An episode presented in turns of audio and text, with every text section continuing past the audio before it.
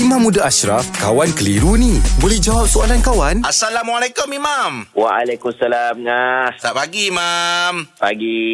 Imam, untuk soalan kawan tanya Ustaz jawab ni, Imam. Biasanya kita dengar ada apa, bila kita suami ni buat isi gembira, rezeki suami tu akan melimpah ruah. Adakah ini satu hadis yang sahih ni, Imam?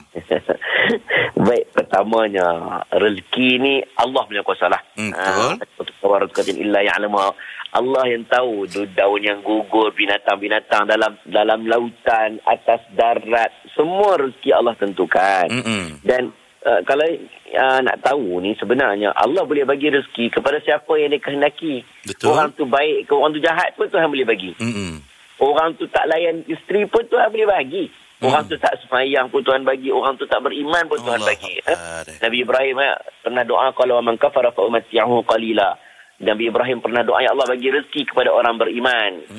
Tapi Allah bagi tahu, tak, orang yang tak beriman pun aku bagi makan. Okey. Cumanya mungkinlah. Biasa kita pernah mendengarlah hadis Nabi tersebut, man sarahu ayyub satalahu fi rizqihi, siapa yang nak bagi Allah bagi lapangkan rezeki, luahkan rezeki, fal yasir rahimah, maka dia kena sambung silaturahim. Jadi kita pun sambung silaturahim, akan ada rezekinya, diluaskan rezekinya. Itu hadis sahih.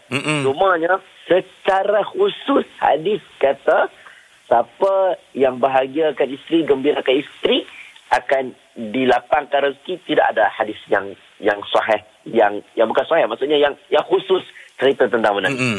Hadis secara general ada. Siapa buat baik dengan orang, Allah murahkan rezeki. Siapa rajin tolong orang, Allah murahkan rezeki. Itu ada. Tapi kalau betul-betul khusus cerita siapa murah gembirakan isteri dapat rezeki begini-begini, itu tidak ada. Cuma kita buat baiklah dengan isteri kita. Yelah, tanggungjawab kita lah, Mam, kan? Ya, Allah akan bagi rezeki dengan macam-macam cara lah. Rezeki ni tak semestinya RM2. Kesihatan, Mam. Ya, kasih sayang dengan isteri. Kalau kita dia bagi balik kasih sayang kepada kita, itu pun rezeki. Anak-anak sihat, anak-anak pandai, rezeki juga, Mam, ya? Ya. Allahuakbar. Terima kasih, Mam, atas penyerahan pagi ni. Penjelasan.